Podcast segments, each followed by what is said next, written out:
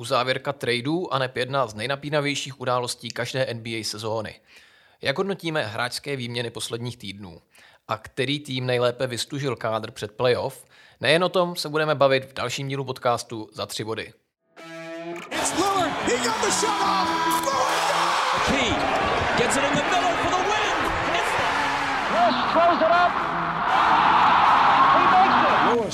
Gets it to LeBron for three for the win. Yes! LeBron James at the buzzer. Bryant dribbling, has to put it up with the buzzer. Banks it in. Oh, he banks in the three. And the Lakers win the game. Ahoj všichni posluchači a posluchačky, zdraví vás opět podcast Za tři body. Nazdar chlapi, ahoj Venco, ahoj Tomé. Čau kluci. Nazdar. Rád vás zase vidím tady u nás v našem improvizovaném studiu a dnešní téma je úplně jasné, jak jste slyšeli v intru. Před pár dny skončila uzávěrka výměn, neboli trade deadline a my se tady dneska podíváme na to, co se v těch posledních týdnech a zejména i v těch posledních hodinách a minutách před uzávěrkou událo. Ale ještě předtím mě samozřejmě jako vždycky zajímá, co otřásá vaším basketbalovým světem v posledních dnech. Já teda i vzhledem k blížící se trade deadline jsem víc sledoval Knicks a je tam poměrně několik zajímavostí teda, co mě tam zaujalo, že asi neznáte hráče Ryan Archidiakono, tak ten udělal smutný rekord, že odehrál dvacet zápasů v řadě bez toho, aniž by dal boda. A pak jsem si teda o něm něco hledal a našel jsem, že byl M V P, ale N C A A turnaje někdy dva tisíce šestnáct a dva tisíce osmnáct. Kdy to vlastně vyhrál s univerzitou Villanova. A shodou okolností jeho spoluhráčem byl i Jalen Brunson a ten dva tisíce osmnáct tam byli i Josh Hart a Donte DiVincenzo. Takže vlastně takhle se všichni kluci sešli. Archid, Ar, Archidiakono teda už byl zase odejít, ale je to možná i jeden z důvodů, proč se Knicks tak zaří, že, tam má jako se, že jsou dobře sehraný a jsou to jako dobrý kámoši, takže uh, jenom taková zajímavost. Třeba je o to důležitější v kabině, že, že nepřidá sice body, ale přidá třeba nějakou týmovou chemii. A co ty, Venco? No, jsem se ti právě, Jirko, chtěl zeptat, co to děláte v tom San Antoniu, protože tam zase během hry lítali netopíři a Masko to tam chytal do té síťky. A to se to opakuje, jako mi přijde jako každou sezónu, tak tam máte nějaký hnízdo teda, nebo? Já si myslím, že to musí být už nějak jako smluvený, aby to zaujalo lidi, protože on je ten Maskot, že má připravený pořád ten vercajk na toho, tu, tu síť, který to chytá. Ale teďka nakonec naposledy tam byl i třeba v hledišti Manu Ginobili, který, že jo, slavně jednoho toho Uh, netopíra, kterého se nepodařilo furt chytit, tak už se naštval, sejmul ho rukou. Najdete si to na YouTube, pokud teda nejste příznivci netopíru, a tak ho tam jako vyzývali, jestli to nechce jít chytit, ale bohužel teda než stačil Manu zvednout, tak zakročil Maskot. A já ještě doplním teda věc za sebe, samozřejmě odhalení sochy Kobeho Bryanta, který opustil tenhle ten svět před čtyřmi lety, no nevěřím, že už je to tak dlouho, proběhlo před zápasem proti, proti Denveru, který teda bohužel prohráli Lakers, a Kobe se teda zařadil se svou sochou mezi další velikány, který stojí před halou, jako je třeba Shaquille O'Neal, Jerry West, Kareem Abdul-Jabbar a mnoho dalších. Viděli jste tohleto, tohletu událost? Určitě jsem to sledoval a je fakt, že teda Lakers mají tolik slavných hráčů, že už nebudou ty sochy mít kam dávat za chvilku. A klasicky se vyrojily spekulace o tom, jestli je ta socha jako správná pozice, není, ale to všechno jako utnula Kobeho manželka, která teda řekla, že on si to sám vybral, takovouhle sochu, nebo že on, on, tam, on by tam chtěl být v této pozici, takže k tomu asi tohle. A neodpustím si ještě takovou malou poznámku, že pak se vyrojily i na, na sociálních sítích nápady, kdo by mohl být jako další socha Lakers, a byl tam, na, byl tam taková jako velká zlatá socha Rozhodčího, takže jak, jak víme, tak Lakers letos suverénně největší nepoměr, co se týče počtu střílených trestných hodů oproti ostatním týmům. Zatím jim to teda nepomáhá, takže možná ještě pánové rozhodčí si budou muset nějakou dobu počkat na tu sochu. Můžu potvrdit, právě v tom zmíněném zápase s Denverem, tak to bylo na trestné hody, jsem si to zapamatoval, dvacet dva ku šesti. A Jokiče tam řezali jak žito pod košem. A ještě si myslím, že bychom měli zmínit, že za tu dobu, co jsme se neviděli, tak hodně hráčů mělo vysoké bodové hody. Vyhrál nakonec tu přestřelku Luka Doncic, ale teda zapsali se i jiní hráči, tak to určitě stojí za zmínku. Kolik bodů to tam kdo nasázel? Luka Doncic sedmdesát tři, čtvrtý nejlepší výkon v historii po Chamberlain, Kobe Bryant, znovu Chamberlain a pak je už tedy Doncic. A, ale pár dní předtím, že jo, to byl, to byl Embiid, to byla přesně sedmdesát, že jo? Embiid dal přesně sedmdesát a ještě bychom teda mohli zmínit Karla Anthony Townse, který dal šedesát dva, ale ne vždycky, na jeho příkladu je vidět, že ne vždycky ta vysoká bodová produkce od jednoho hráče je to pravý ořechový, ne, pro tým? Přesně tak, protože dal to v prohře, stejně jako Devin Booker taky kolem toho času někde na tom konci ledna. A já jsem ten zápas viděl, jak to Towns dal šedesát dva, mohl dát i víc, ale on to hrozně honil, na konci pak hrál to na sebe, najížděl hrozně na stílu do koše, ztrácel kvůli tomu míče, házel nesmyslný střely, až ho teda trenér musel několik minut dokonce sundat, protože fakt se to nedalo, on už pak ani neměl, že ho energii se vracet do, do obrany a nakonec ten zápas teda s ním na střídačce prohráli, což bylo docela dost smutný. Ale na to se historie asi neptá, v té tabulce to má i doteďka. No. A nyní už pojďme přistoupit k hlavnímu tématu, k uzávěrce tradeů a trošku netradičně pojďme začít tím, co se nakonec nestalo a hodně se spekulovalo o tom, že by se to stát mohlo. Uh, tak co tam, co tam máte? Tak asi začněme u toho Dejonteho Murrayho. Tak proč nakonec zůstal v Atlantě? Já teda jsem to sledoval docela s napětím a věřil jsem tomu, že někam půjde a mně by se jako líbilo rozdělit tu dvojici Trae Young, Dejonte Murray, podle mě to úplně nefunguje, Dejonte Murray je opravdu hráč vyložený na pozici jedna, ta na pozici dva je prostě poloviční a no v zásadě asi Atlanta za něj prostě chtěla hodně, oni by byli snad ochotní ho pustit, ale chtěli za něj fakt dost. Já vím, že třeba z New Orleans to ztroskotalo ty rozhovory na tom, že chtěli z New Orleans Herba Jonese, což je jejich jakoby mladý hráč, druhý rok, jeden z nejlepších obránců v lize, takže nechtěli ho v žádném, prostě, v žádném formátu dát.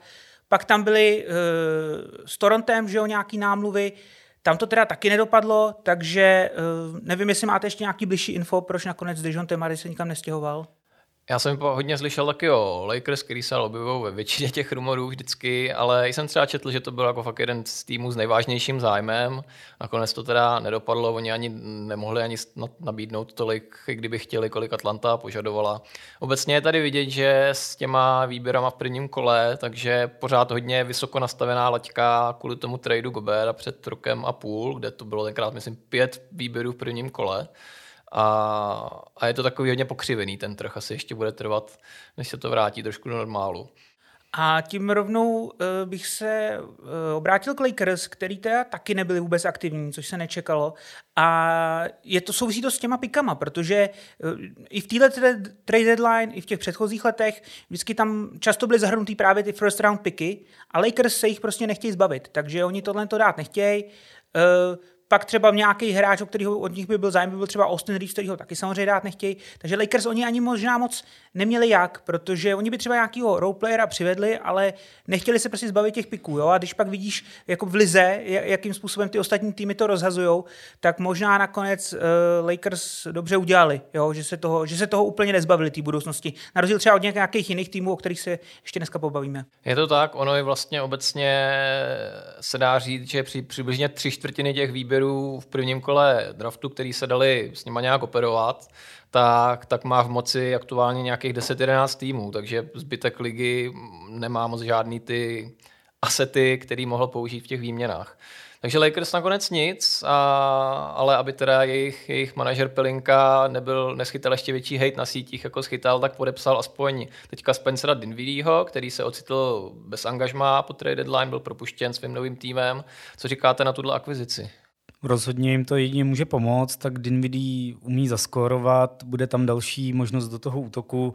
Ve chvíli, kdy jsme se tady bavili minulou, minulý díl, že třeba Reeves a další hráči, že nenaplňují ten takový potenciál nebo to očekávání, který od nich bylo, tak Dinwiddie to dokáže třeba vzít v závěru na sebe, takže uvidíme, no, jak se dostane k míči a jestli opravdu pomůže, ale za mě aspoň něco udělali, protože Lakers jinak teda trošku zklamání, že nic neudělali, takže aspoň teda ten Dinwiddie za mě dobrý. Jo, já si úplně dokážu představit druhou pětku vedenou Spencerem Dinwiddiem a Christianem Woodsem, to jako bude postrach N B A, takže za mě spíš nejsem úplně fanoušek tohohle hráče. Když to zejména srovnáme s loňským rokem, kdy Lakers na tom byli velmi podobně, co se týče bilance zápasový výherní, jako jsou letos, ale přišly radikální změny, že jo, v čele s tím, jak vypakovali Russella Westbrooka, přivedli LeBronovi a A D mu pomoc. tak letos se nic nekonalo a obávám se, že nezapakujou ten svůj rán v poslední třetině sezóny jako v loňském roce. Nebo vidíte ještě nějakou šanci pro ně, že, že se teďka LeBron přepne do playoff módu?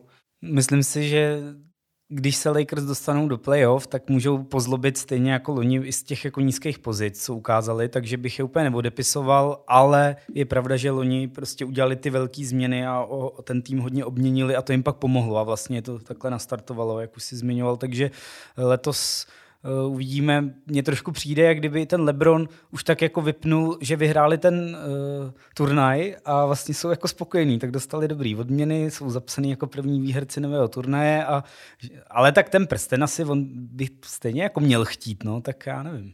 To víš, že ho chce a uh, já si myslím, že jo, že zapnou, že ještě mají mají prostě úroveň, na kterou oni můžou přepnout a jsou hodně zkušený.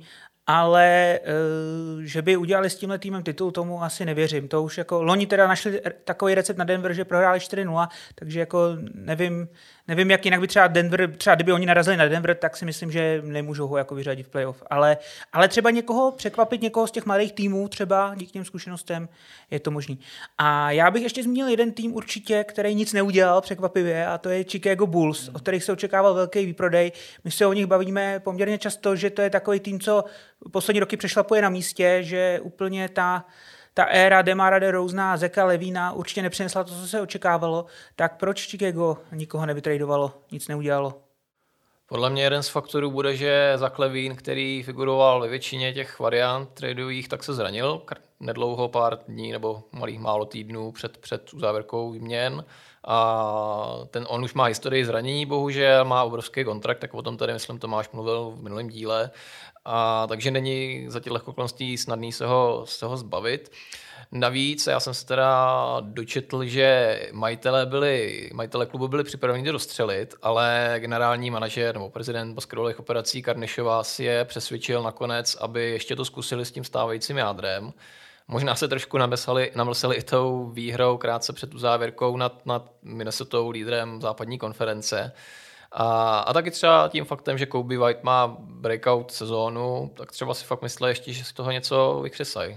Oni nehrajou špatně, oni se docela zvedli a myslím si, že uh, play-in, play-in by je nemělo minout, pokud jim vydrží tahle forma, ale uh, co z toho je to takové, jsou v té pozici, co vždycky říkáme, že jsi tak někde uprostřed a co s tím dál, jako, ty nemáš moc kam se posunout, vejš? Jo, je, je to prostě nejhorší pozice v té lize, jak, jakou můžeš mít a podle mě stejně to budou muset rozstřelit, protože jim nic jiného nezbyde. Oni jako nemají jako šanci ani ambici jít někam vysoko v playoff, a takže podle mě to nějak rozprodat a budovat to od znova je jediná možnost, takže si to jenom oddálili teďka. No. Jako hodně lidí se ptalo na, na toho, na, na de, ne DeMara DeRozana. Ještě Caruso se hodně zmiňoval. Na Alexe Carusa, na Alexe Carusa hlavně, no, což je hmm. takový hráč, kterýho by hodně týmu chtělo, protože toho můžeš jako, je takový platnej do obrany, do útoku, můžeš ho prostě, takový ten hotový hráč, ho můžeš vzít a rovnou ho strčit do týmu a bude, bude platnej. Ale oni za něj zase chtěli jako hodně, no, že, že právě chtěli nějaký kompenzace, co se týče hráčů, i třeba ty draft picky. Takže nevím, no, DeMar DeRozan třeba, ten se nechal slyšet, že si dokáže představit jako pokračování pak v Chicagu, že ten, ten vlastně taky mi přijde, že nemá úplně ty ambice, protože toho by třeba týmy brali, ale už do takový té role třeba sixmana, nebo za menší prachy do takového prostě zkušený hráč na lavičku, třeba zkušený hráč třetí, čtvrtá pozice v útoku, ale to jemu se úplně nechce. Já mám z něj pocit, že on, on bude radši jakoby malá ryba, velká ryba v malém rybníce relativně. A ještě taková zajímavost, po tom, co Karnišova se spolu začali v Chicagu úřadovat před těmi třemi, třemi a půl lety, tak tam bylo, že několik těch tradeů, Vučevič, Caruso a, a, a další, a DeRozan právě třeba. A od té doby, už tři roky téměř, oni nepřivedli v tradu žádného ani jednoho hráče.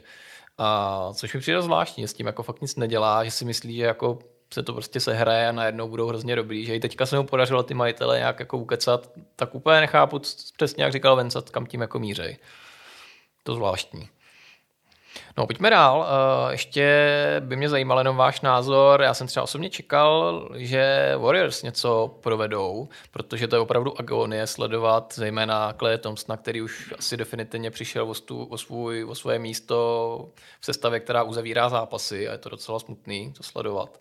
A přiznám se, že jsem úplně zapomněl, že, že mají na soupisce Chrise Paula. Teďka jsem ho viděl, jak, jak Curry dal ten, ten úplně nesmyslný buzzer beater včera v poslední vteřině a že se tam s ním šel právě plácnou Chris Paul, tak jsem si jako řekl, no jo, ale on tam vlastně hraje Chris Paul, jsem úplně zapomněl. Tak jste překvapený, že, že oni nic neprovedli? Já se bojím, že je už nikdo, nikdo nechce, že nemají jak se třeba těchto těch hráčů zbavit, takže tam jedině z hlediska třeba nějakých kontraktů končících a tak, že by někdo měl zájem, ale uh, popravdě Warriors jsem úplně nesledoval, ono se o nich ani moc nemluvilo, nebyl tam jako nějaký jakoby rumors, že by byl zájem o některý jejich hráče nebo tak.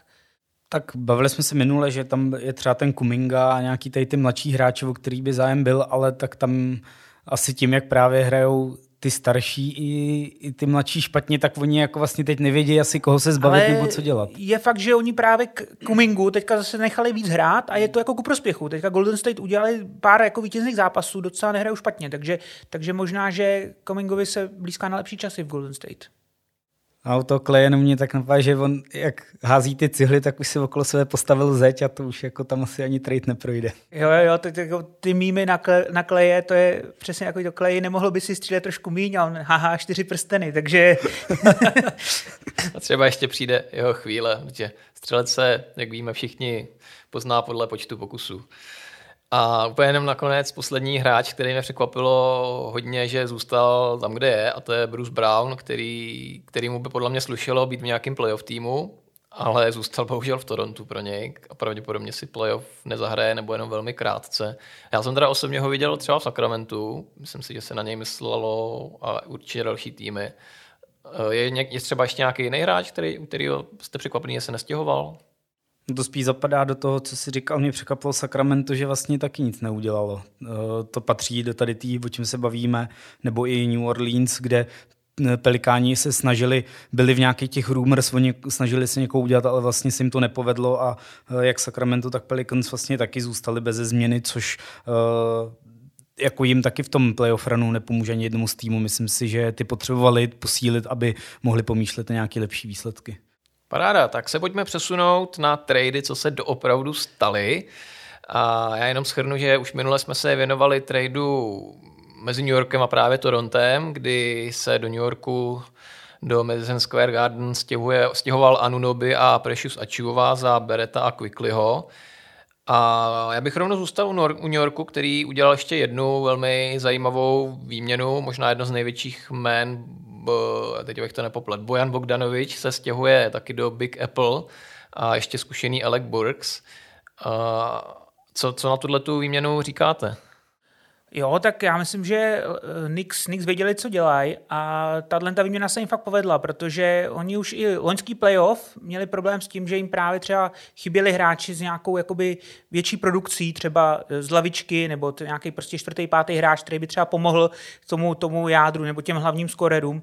A oni teda vlastně přivedli velmi zkušenýho Bojana Bogdanoviče, toho chorvatského, a Aleka Burkse, který taky dobrý střelec a má ještě tu výhodu, že i pod Tomem Thibodeauem hrál, takže ho jako úplně nepřekvapí Tom Thibodeau jako coach, což jako ne každý hráč jakoby pod ním hraje rád. A vlastně dali za něj jenom Evana Fourniera, který stejně ho už ho Thibodeau odepsal a vlastně jediný cenný hráč, kterýho se zbavili, je Quentin Grimes, což mi přijde, že to je takovej hráč, vlastně defenzivní hráč a přivedli místo toho střelce, takže přivedli to, co potřebovali. A myslím si, že to poskládali hodně solidně teda Knicks, že, že je tam, panuje tam poměrně velký optimismus v této sezóně. Přes, přesně jak jsi říkal, oni za něj vlastně ani v jedné v té výměně se nevzdali ani jednoho výběru v prvním kole draftu, což je opravdu obdivuhodný výkon od, od jejich managementu. A tím pádem mají dost, dost aktiv a místa, neplatí třeba ani daň, daň z luxusu aktuálně, takže klidně můžou v off-season si dovolit nějaký velký podpis. Trošku teda problém je, že letošní letos v létě nebude k dispozici moc velkých jmen na tom trhu volných hráčů, ale je určitě fajn být takhle flexibilní. No, já musím říct, že za mě osobně já je tipuju na, na finále východní konference, protože má se jim ještě vrátit Mitchell Robinson, hlavní pivot, který se zranil dříve v sezóně. Měl úžasný vstup do sezóny, je to jako výtečný defenzivní hráč, opravdu bestie na doskoku a měl by být ještě před playoff k dispozici. A já bych tomu ještě dodal, že díky tomu, to je taková ta štěstí neštěstí, že díky tomu, že se zranil Mitchell Robinson, tak pořádnou šanci dostal Isaiah Hartenstein, který to chytil za pačesy a vlastně to, co tam vlastně přinášel Robinson, tak tam on přináší taky. Je to vynikající obránce, extrémně dobrý doskakovač, má, má vynikající čísla, co se týče, že drží soupeře, prostě kdo proti němu se snaží, přes ní dá koš, tak má velice nízkou úspěšnost. Takže oni mají teďka jako dva vynikající defenzivní pivoty, takže jestli se Mitchell Robinson vrátí, ještě stihne playoff a dostane se do nějaké formy, tak vlastně tuhle tu pozici mají ohromně silnou. A i třeba mě překvapil právě ten DiVincenzo, tam, jak jsem říkal na začátku, tam může být i ta, prostě ta sehranost s těma bývalýma spoluhráčima z univerzity, což je taky takový hráč, co jako různě po lize cestoval, nikdy nikde se úplně neohřál, tak tady prostě se chytnul, taky jakoby sází trojky. A, takže Knicks, kterým bylo dlouhodobě vyčítáno, že mají úzkou rotaci, tak mají podle, poměrně teďka širokou, mají docela na výběr. To je otázka, jak se s tím popasuje jako Thibodeau, který je známý tím, že rád hraje svoje, svoji základní pětku až do mrtva, takže tam jsou třeba back-to-back zápasy, kdy on hraje prostě třeba tři, tři lidi čtyřicet minut. Jo. Takže já, já vždycky říkám, že Tom Thibodeau by byl ideální coach pro druhou pražskou třídu, protože to jsou vždycky, vždycky se ptám, jak jste hráli, a to jsou výmluvy, no, že jich bylo devět a nás šest, nedalo se to hrát, tak šest to je ideální, kouče, ideální počet pro kouče Thibodeau. Ale pokud on i zapracuje ty nový hráče a dají to dohromady, tak si myslím, že můžou jít daleko, ale já zatím nevím, zatím jakoby... Ještě, ještě nějaký jako finální verdikt uh, si ještě nechám. Jakoby až před playoff třeba nějakou predikci. No k těm Knicks minule já jsem říkal, že mi přijde, že si připravují místo ještě na nějakou jako větší hvězdu, že podle mě to Anunoby jako nenaplňuje a teď si nejsem jistý, jestli Bojan Bogdanovič nebo Berg to jako naplňujou, takže uh, rozhodně ty trady nejsou špatný, jako je to povedený, niko, ničeho se jako zásadního, nikoho zásadního se nezbavili, ale že by nějak uh, to nějak byla velká jako nějaký velký vylepšení, to tam zase taky nevidím. No, myslím si, že dlouho si fanoušci Knicks přejou prostě, aby tam přišlo nějaký velký prostě nějaký all-star jméno a to se, to se nestalo, ale ten tým určitě posílil a jsou jako jedni z těch, který jako určitě pak na konci budu chválit za, ten, za, ty, za tohle tradovací období. Klidně pochval hned a jenom podotknu, že oni už mají na soupisce dva all-star hráče, loňskýho all-star hráče Rendla a letošního poprvý Jalena Brunsona. Takže v New Yorku se dočkali, sice asi trošku jinak než čekali, ale museli si ty all-star hráče vytvořit, když tam žádný nechtěli chodit. A z těch dalších týmů já bych navázal třeba Indianou, protože ta přilákala taky asi možná vůbec největší jméno, co změnilo dres tenhle rok, a to je Pascal Siakam z Toronta. A stálo je to jednoho Bruce Browna a dva výběry v prvním kole. Co říkáte na tuhletu výměnu? To už, to už se stalo, že o pár týdnů zpátky už jsme viděli konkrétní výsledky, jak to funguje. Za mě super, oni prostě uh, měli slabinu pod košem, jednoznačně Indiana na rozkouku. Tam jediný pořádný hráč pod košem je Miles Turner a ten třeba není úplně jako extrémně dobrý, co se týče obrany jedna na jedna, že tady třeba Pascal Siakam, uh, když budou třeba hrát proti, proti někomu jako Milwaukee, tak, tak Pascal Siakam je ten, kdo bude bránit Janise a Miles Turner tam spíš bude vypomáhat na blok, takže, takže on jim může hodně pomoct, zároveň je to pohyblivý hráč, je to šampion, že jo? Má zkušenosti obrovský, e, taky je to hráč, který už ve své kariéře byl ve, v různých pozicích. On může být jako první option v útoku, ale může být i takový jako hráč spíš do defenzívy, jo, pomoct. Takže myslím si, že ještě podle mě se až se více hrajou, tak tam tak to bude ještě lepší. A, a tím, že je to taky pohyblivý hráč, tak se hodí do toho jejich super rychlého stylu. Určitě, určitě bude, bude, mít, bude dát spoustu lehkých košů po Haliburtonových přihrávkách. Přesně tak, on dokonce patří v nějaké statistice breaku k hráčům, který nejčastěji zakončují protiútoky, což přesně zapadá do hry Indiany, kterou se prezentujou. A na obranné polovině jim chyběl ten hráč, který by zhodil na, na Janise, na Tatuma a konečně ho našli právě v Siakamovi, takže pro ně je to úplně skvělá volba. A navíc jemu končí smlouva, ale předpokládám, že je tam nějaká domluva, že, že po sezóně budou pokračovat ve spolupráci, jinak asi by za něj nedávali to, co za něj dali. Ale teda Indiana jeho neposilovala. Oni se teda i zbavili Buddyho Hielda, zkušenýho hráče, trojkaře, který bych taky řekl, že do toho systému zapadá, ale proč teda Buddy Hield šel pryč? Ten už tam byl hele dlouhodobě nespokojený, že má málo, málo míčů, málo, málo střel, aspoň teda na něj. On je, že jo, ten takzvaný volume shooter, že střílí hodně, střílí rád. A už jako se tam fakt ozývaly signály i při loňský trade deadline, v off-season, že, že tam prostě nechce být. Tím, jak se sází na Haliburtona, oni tam, že jo, přišli tenkrát ze Sacramento v tom balíčku, tak on si asi myslel, že ta role bude prostě třeba srovnatelná s ním, ale jak Haliburton teďka vystřelil, tak už ten Hield asi viděl, že tam fakt pro něj víc místa nebude a bude zkoušet štěstí ve, ve Philadelphii. Mně to ze strany Pacers přijde nakonec velmi povedený, protože, jak už jste říkali, Siakam je skvělej fit a za Hielda dostali jako další hráče to Markuse Morrise a Korkmaze a nějaký piky, takže jako celkově hodně povedený a ten tým se mi líbí, jak je poskládaný a jak to jako posilujou a Indiana si myslím, že bude mít ještě budoucnost. Jo, a s tou budoucností oni de facto z těch, z těch pozic, těch dva, tři se zbavili, nebo Buddy Hield, že jo, Bruce Brown, tak se zbavili jako zkušenějších hráčů a vsadili to teda spíš na ty mladší, co letos hrajou docela dobře, Maturin nebo Nesmith. Ještě přivedli jednoho hráče jako takovou náhradu za Hielda právě ze San Antonia, Douga McDermotta, což je trojkařský specialista, letos čtyřicet čtyři procent kariérně to má nějak podobně, takže úplně fakt elita z všech elit. A on teda nestřílí tolik, ale myslím si taky, že třeba je to takový ten střelec z lavičky, kdy ho tam dáš a, a on dokáže nasázet rychlý tři, čtyři trojky. Tak třeba, třeba jako bude lepší než ten Hield, který chtěl víc těch minut, víc toho prostoru, že to bude taky dobrá pro něj, dobrá akvizice. On už tam i hrál dokonce, myslím, takže už má taky zkušenost s tím systémem.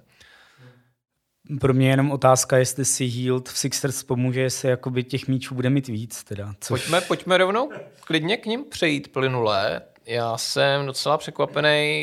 Je potřeba teda zmínit, že se zranil, pokud to někdo neví, Joel Embiid. Uh, Sixers kolem toho hodně mlžej. A, no, proběhla nějaká operace, zranil si teda meniskus. Už po druhý v kariéře, minule, když si to udělal, tak byl výrazně mladší, je to nějakých už šest let, možná víc. A seděl s tím do konce sezóny. Oni teďka jako tvrdí, že existují možnosti, že se ještě vrátí. Já osobně tomu moc nevěřím. Nebo prostě třicet má v historii spousty zranění. Nevím, no. Tak třeba budu příjemně překvapený. Ale co říkáte teda na, na jejich, jejich trade deadline? Tak pokud by Embiid se nezranil, tak samozřejmě Buddy Hield by mohl být takovej ten dílek do skládačky, který by třeba posílil jejich šance na nějaký jakoby útok třeba na titul nebo aspoň třeba na finále.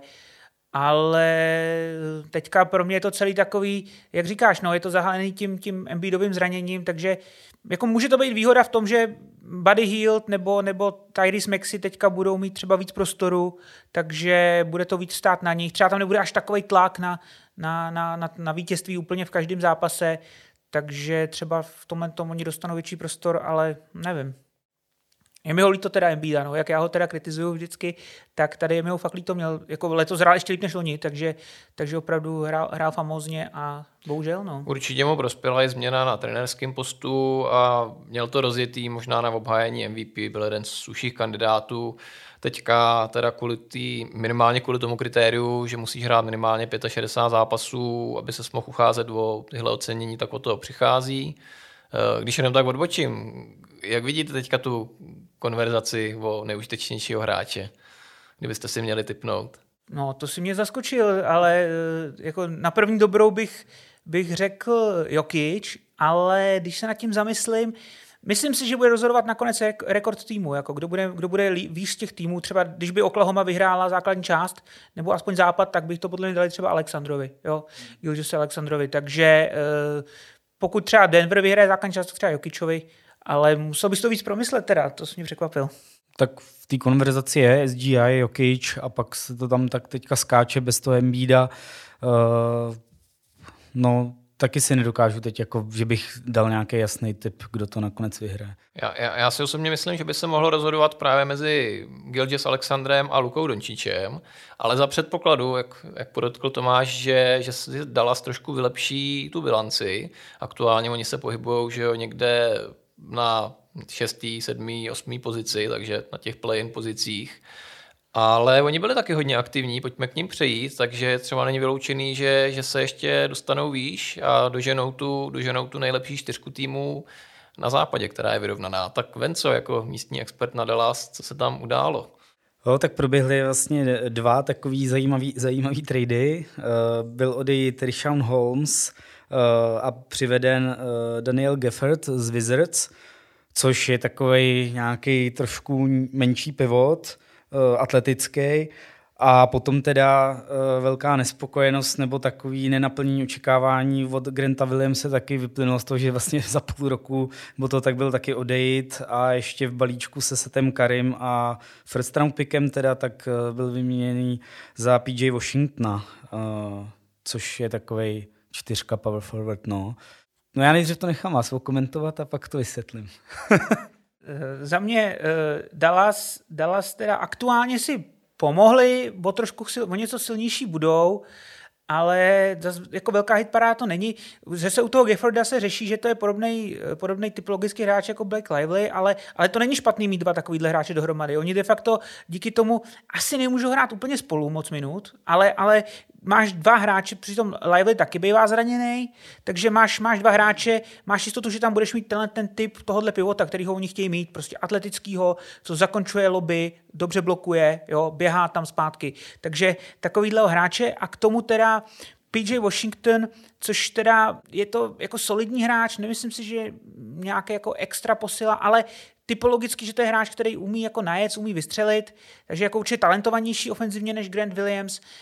Ale já bych teda ještě k tomu Dallasu, jo, co, jak už zmiňoval Venca. Oni zase v těch tradech se zbavili first picků. Oni fakt first picky rozdávají prostě na počkání. Jo. Kdokoliv chce first pick, tady máš first pick. Takže Dallas s tímhle tím strašným způsobem obětuje, obětuje budoucnost. Oni, oni teďka všechno, všechno sázejí na tu kartu, že udržejí Luku Dončiče, protože ten má, myslím, ještě dva roky, že jo? A Luka Dončič se netají tím, že chce hrát v silným týmu, který prostě bude útočit na playoff. Takže oni tak nějak jako přijde až trošku jako zoufalé, se snaží poskládat nějaký tým, co by v tom playoff jakoby by byl vysoko nebo mohl někam útočit, aby toho Luku Dončiče teda udrželi, jo, za každou cenu. Ale myslím si, že v této honbě zatím jako momentálně nejsilnějším týmem pro ten aktuální úspěch se zbavují prostě budoucnosti. Takže jim, když jako Luka Dončič odejde, tak to bude prostě, tak to bude pohroma, protože oni nemají draft picky, jo, není to zase tak úplně populární destinace Dallas, aby prostě přivedl velký, velký f, uh, hráče uh, z off-season, takže no, nevím, nevím, Dallas, podle mě to nedělá úplně dobře jejich management. Boje, naprosto souhlasím, já jsem se na to schválně podíval blíž a Grant Williams, on je nestál jenom ten jeden pick, který odeslali teďka s ním do Charlotte, což je mimochodem top two protected, což znamená, že když to bude draftovaný, že jo, tři a dál, jenom, jenom na první dvě místa, tak Dallasu ten pick by zůstal, což je jako nepravděpodobný, ale jak by to bylo od třetího dál, což jsou taky velmi cenné pozice, tak už by o to Dallas přišel, o tu, ten svůj výběr v prvním kole na úkor Charlotte, což je jako velmi málo chráněný ten pick. No a ještě oni jeden, že ho pick vynaložili na to, aby toho Williamse přivedli před sezónou, před půl rokem. A to je teda dobře, je to za, za hodně dlouho, je to dva tisíce třicet, ale to je zcela nechráněný zase výběr v draftu, takže a ten patří teda San Antonio shodou okolností teďka, takže Wemby bude mít třeba jedničku draftu spoluhráče, protože kdo ví, kde bude Dallas a kdo bude Dončit za, za šest sezon, že jo, no. Hodně si zahrával, jak řekl jak řek Tom, ale pokud to skončí titulem letos, příští rok, tak asi těžko jim budeme to mít za zlý. A stejně tak fanoušci Dallasu.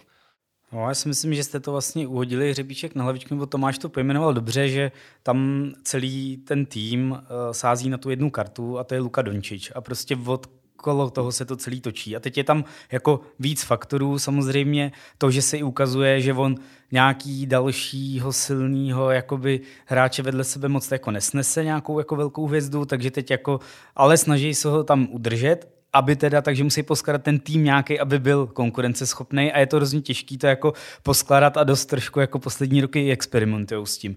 Ale to, že se proslýchá, že prostě Luka by mohl odejít za ten rok a půl, kdy mu končí smlouva, tak to prostě ten strašák je a oni to na něj vsadili prostě, že to okolo něj se postaví, je mu prostě dvacet čtyři, furt prostě naděje a to, takže ho tam chtějí udržet a uh, to vede prostě tady těm všem jako věcem, co se tam dějou. No.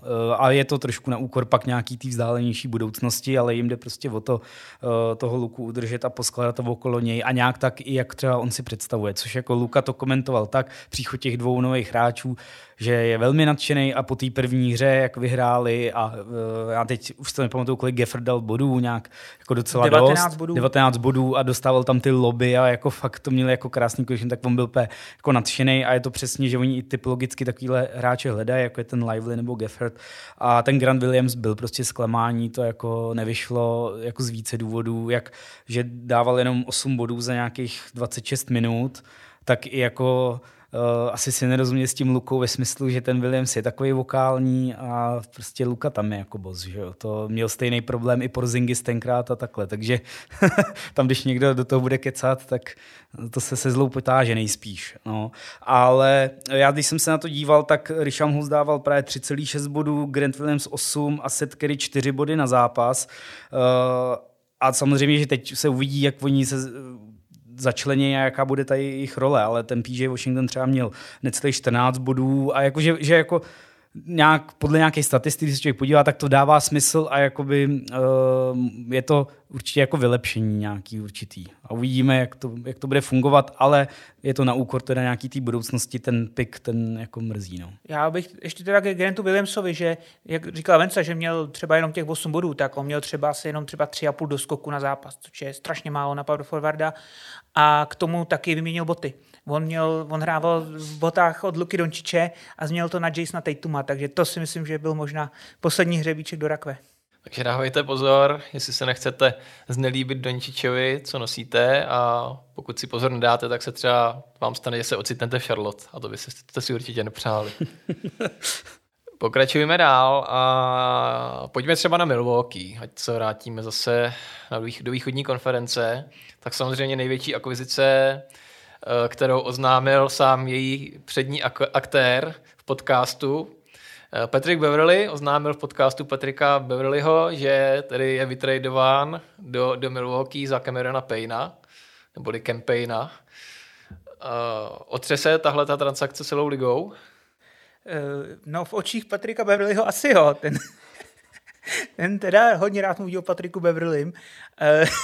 Já, jestli můžu, mě nejvíc, co mě na tom pobavilo, na tom tradu Patricka Beverleyho, bylo, jak to okomentoval Robin Lopez, který teda chudák byl odejít. Asi jeho sourozenec nemá takový páky v Milwaukee jako, jako, jako Tanasisův sourozenec, takže ten psal na Twitter, že, že mu bylo ctí být eh, hodinu a půl spoluhráčem Patricka Beverleyho a pak teda, když už viděl, že je vytradovaný, tak si na lavice četl knížku teda, takže, takže je to spíš taková jako humorná vložka, no a Patrick Beverley, ten, ten se do toho hned jako vložil, první zápas tam začal prostě eh, mazat tabulku a kreslit hráčům, co mají hrát, takže eh, jako, nevím, jako v nějaký humorný rovině možná, jo, ale co v nějaký sportovní, může jim nějakým způsobem pomoct.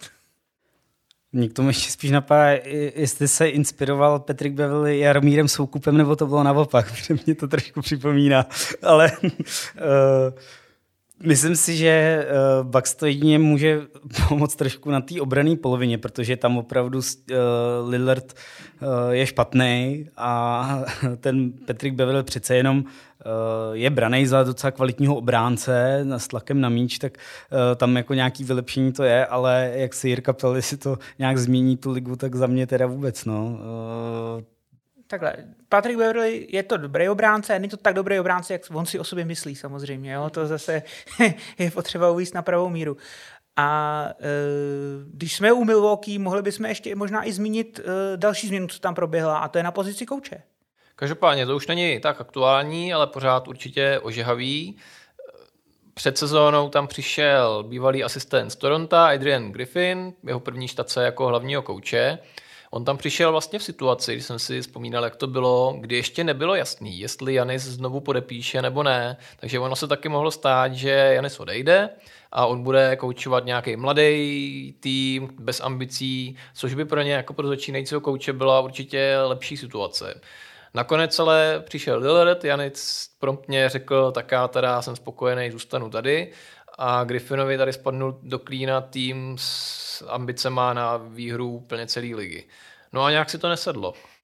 Mimochodem, tam je zajímavý, že uh, oni před sezónou mluvili, mluvili i s Nickem Nursem, že by třeba vzali Nicka Nurse, ale že třeba prej sám Giannis, jakoby jeho názor byl takový, že chce radši Griffina než Nurse. Takže přivedli tady právě mladýho kouče a uh, je k tomu jako pěkný, pěkný článek, k tomu vydal C B S Sports, tam jako devět incidentů, které vedly k odvolání Adriana Griffina. Uh, ono je to strašně zajímavé, protože v N B A, jako, i když se ten tým, že jo, ho odvolal v situaci, kdy oni to měli asi třicet jedenáct nebo kolik, že jo, jako Milwaukee, když nehrál třeba tak dobře, jak, jak doufali, tak pořád jako vyhrávali.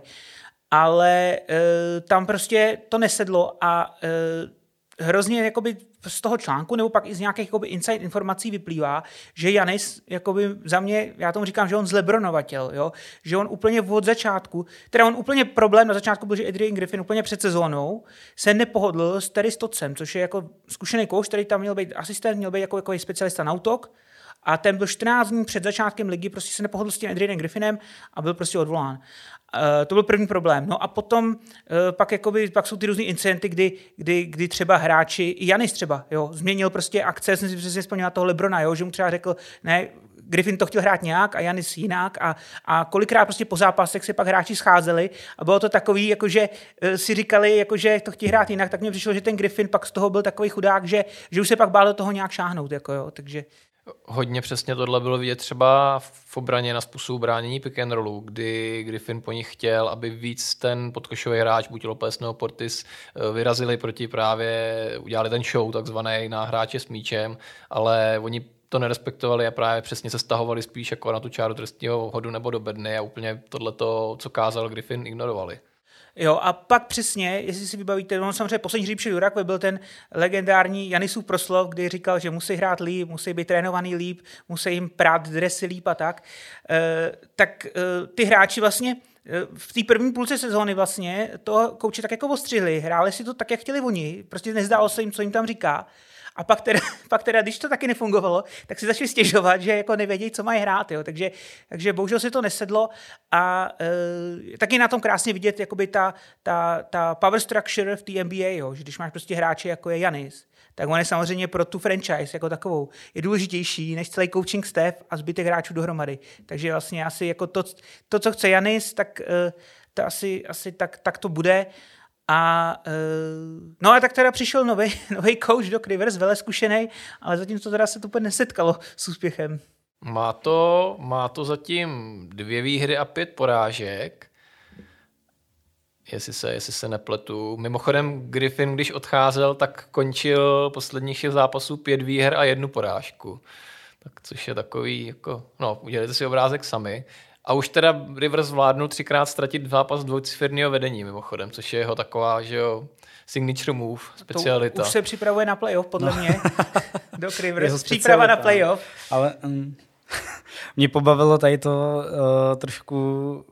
jako komentoval Shaq, když měl Shaq ten full a tam byl Giannis, který dvakrát za sebou nedal šoupák a on tam říkal, zavolejte doktora a pak tam byl ten Doc Rivers v tom dresu Milwaukee a tak to jako tak výstižně jako si to dělal srandu, no, ale tak zatím léčba asi moc nepomáhá. Mně se na to moc líbilo, že hned jak se oznámilo, že Griffin končí v roli kouče, tak se objevily právě memy, že by to, že by to mohl dělat Doc Rivers, že je hlavní kandidát. On, on teďka přes sezónou přijal za velký peníze, že ho podepsal u E S P N práci komentátora spolu s Mikem Breenem, který se teda vzdal kvůli koučování. Mike Breen mu pak teda děkoval za mnoho týmů, skvělé služby v televizi při komentování. Uh, ale co jsem tím chtěl říct, pak se tenhle ten mem stal skutečností. Já jsem z toho byl teda hodně překvapený, taky jsem si z toho dělal srandu a nakonec se to fakt stalo.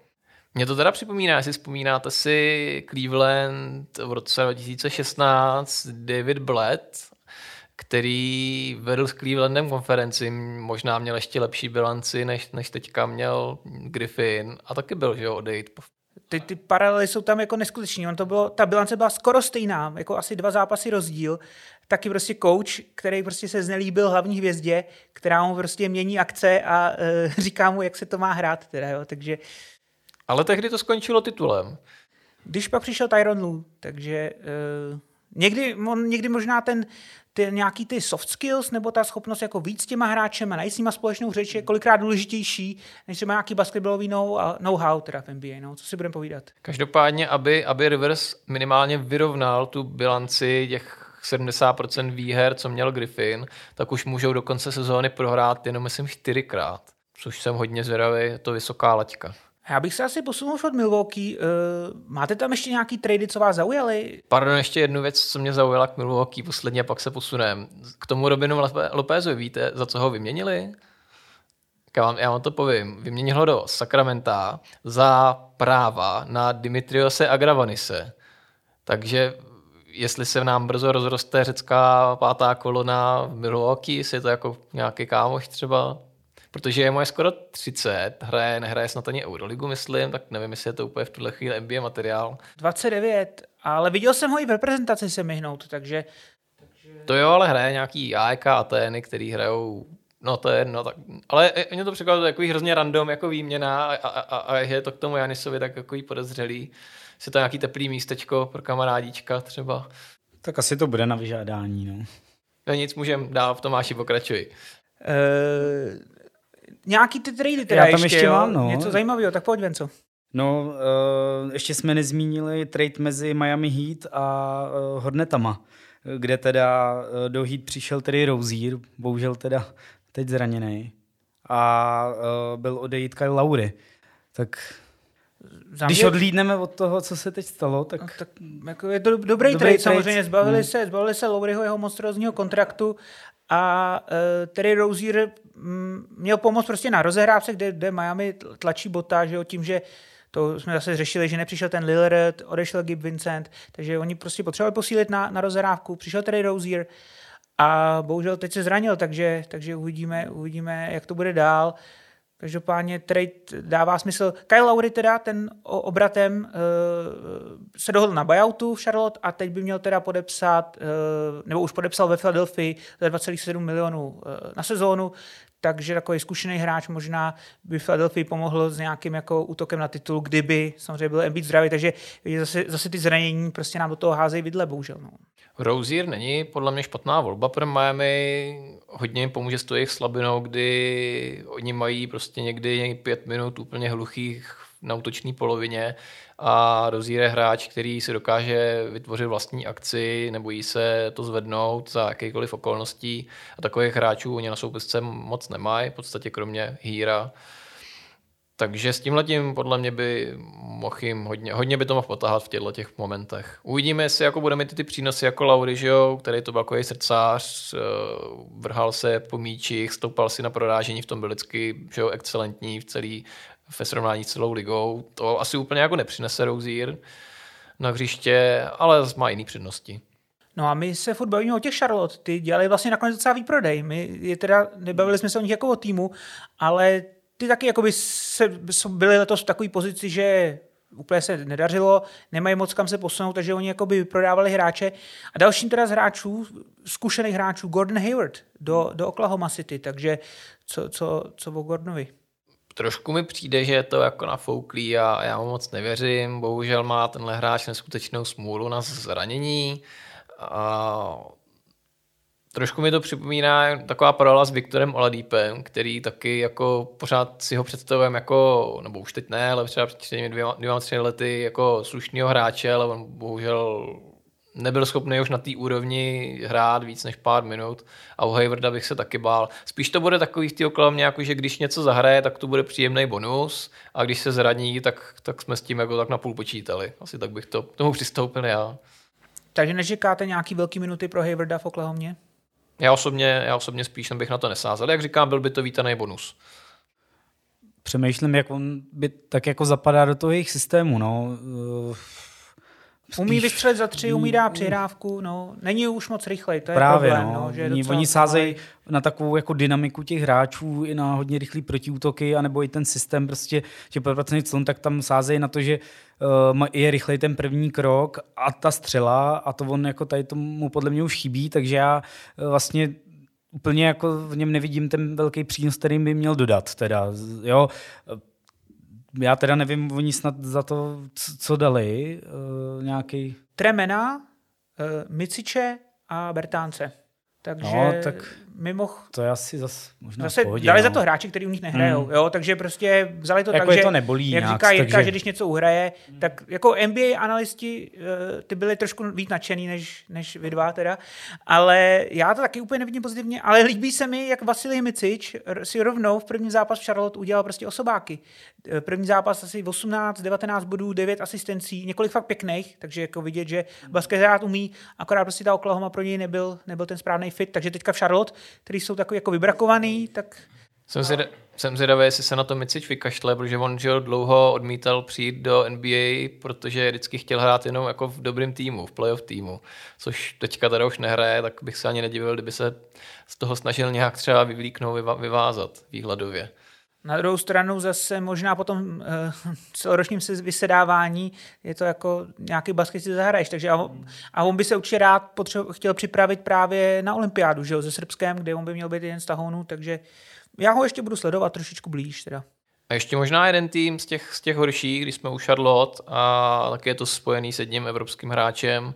Do Detroitu přišel z Utahu ve výměně Simone Fontecchio, což podle mě je zajímavý hráč. Nevím, jestli jste sledovali trošku třeba Utah poslední, poslední týdny. Oni měli docela tam zajímavou sérii, kdy myslím, že mají docela fajn trenéra Hardyho, mladýho, a on právě hrál Olinika na pětce, který, který jako dobře facilitoval tu hru a taky posunul Fontéky a právě dal mu větší roli, což je, už zase je to sice v N B A nemá tolik zkušeností, ale jinak je to už hotový hráč a umí vystřelit, umí dobře najet, je to chytrý hráč, prostě takový z evropské školy. A Detroit se ho právě takhle vyhlíd a chtějí mu i dát po sezóně novou smlouvu a oplatilo to hnedka tím, že v prvním zápasu při těsné prohře v, proti Clippers v L A tak dal dvacet bodů a devět skoků, tak třeba Třeba to bude zajímavý pro ně hráč do budoucna. Proč ne? Mě taky zaujal. Mě teda zaujal ještě, než, když šel do N B A. On nešel do N B A, tak už to byl vlastně nejlepší italský hráč, v současnosti je to. A on měl fantastický to mistrovství Evropy, jestli si vybavíte, kde Itálie vyřadila Srbsko, pak teda nedal ty trestný hody v koncovce s tou Francií, takže tam oni mohli jít do finále přes Francii, že kdyby dal aspoň jeden. Ale právě, že mě to zklamalo, že loni v Utahu, který prostě sází na mladý, tak neměl moc šancí, letos dostal šanci a ukázal, že hrát umí. Není už tak mladý, jo, nějakých jsem koukal dvacet sedm, něco takového, takže, takže, ale solidní určitě, určitě N B A level hráč. A ještě přivedli Stevena Adamse, toho času zraněného, myslím Detroit, a už jsme zmínili Quentina Grimese z New Yorku, což je pořád ještě, myslím, na nováčkovském kontraktu hráč. A neměl prostor v New Yorku, oni mu tady asi dá ještě poslední šanci, aby něco, aby něco předved a pak asi, když tak jim nebude líto, když, když už se tam dál neudrží. Ten má takovou, řekněme, poslední šanci. Evana Fourniera si osobně myslím, že spíš si nenechají, že ten půjde na buyout market, po kterým se ještě asi za chviličku taky pobavíme, co tam je za hráče. Ještě, ještě nějaký teda výměny, ještě mě napadají tady jedna za nebo dvě. Za mě úplně poslední, jestli můžu, zajímavá, Roy, Royce O'Neal do Phoenixu, kde vlastně Phoenix, že ho potřebuje každého schopného hráče a mohl by jim pomoct právě s obranou. Royce, Royce O'Neal, on samozřejmě nikdy neměl nějakou velkou budovou produkci, ale vždycky dobrý obránce a je schopný bránit de facto všechny pozice od jedničky po čtyřku, takže v tom Phoenix systému by se mohl chytnout. Oni dokonce spekulují o tom, že by se dalo hrát podkošová dvojce Durant, Royce O'Neal, tak na to se docela těším. Každopádně, každopádně pomůže, určitě, určitě Phoenix. Jako je to, není to moc, ale aspoň něco. Já teda tady mám ještě jeden tým, který udělal takovou malou posilu a to je Boston, který přivedl Xaviera Tillmana uh, z Memphisu. Uh, tak co na to říkáte? Je to nějaký vylepšení? On by mohl naplnit tu roli, kterou uvolnil Grant Williams do jistý míry. Je teda, není to taková teda silná persona, ale je to zase hráč, který odehraje pár minut a nevadí ti, že si udělá rychle tři, čtyři fauly. Trošku tam jako se bude nahánět s Janisem a s dalšíma křídelníkama. Takže proč ne? Jako je dobrý mít na, takový, na soupisce takovýhle v vozovkách postradatelného hráče, který jako slouží jako to další tělo, co hodíš na hvězdu soupeře, aby ho trošku unavil. Je to solidní obránce, tam je problém, že on je slabý střelec, takže tomu může jakoby ty minuty ho dost jako limitovat, aspoň třeba co se týče Bostonu. Je pravda, že Grant Williams ten alespoň byl elitní střelec z rohových trojek, což byla velká deviza, kterou přinášel v útoku, a což právě právě jeho náhradník v vozovkách Tillman nepřinese. No, současná N B A v tomhle nemilosrdná. Neumíš za tři, nehraješ, takže pozor na to.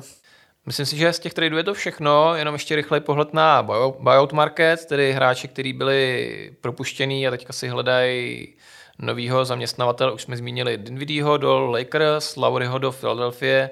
Z těch jmen ještě, co tady mám, tak je třeba Joe Harris hledá práci, Marcus Morris nebo Danilo, Danilo Gallinari. Myslíte, napadá vás třeba nějaký, nějaký útočiště pro tyhle ty hráče, kde, byste, kde by to dávalo smysl? Já si myslím, že Nymburk by třeba potřeboval posílit. Jako jo. Co jsem teďka viděl, tak se hodně trápí v útoku, takže nějaký střelce kalibru Gallinariho nebo Joe Harrise. No chtělo by to, no. Chtělo by to, že všichni ty Američani, co tam jsou, tak jako neumějí střílet. No vůbec. No. Teďka tady odstřelil USKáčko, no, ale prodloužení. Jo, to byla náhoda. Byla to byla náhoda. Byla to docela náhoda. Jsem to viděl, to byla náhoda. A ještě na úplný závěr se pojďme chvíli podívat na All-Star Game, která nás čeká teďka v únoru podle toho, kdy to posloucháte. Z našeho pohledu to bude tenhle víkend. Co jste říkali na nominace? Splnilo to vaše očekávání? Nebo tam někdo byl zase okraden jako každý rok? Hmm, za mě největší krádež je teda Sabonis. Nejenom, že já jsem ho, já jsem ho ve svý pětce dal do základu dokonce, já jsem ho vybral, ale myslel jsem si, že ho prostě nevine, nevine aspoň ta náhrada, ale on tam vůbec není, takže, takže Sabonis, vlastně nikdo ze Sacramenta tam není. A na úkor koho bys ho tam umístil? Moje pětka na západ byla Doncic, Gilgeous-Alexander, Kawhi Leonard, Sabonis, Jokic.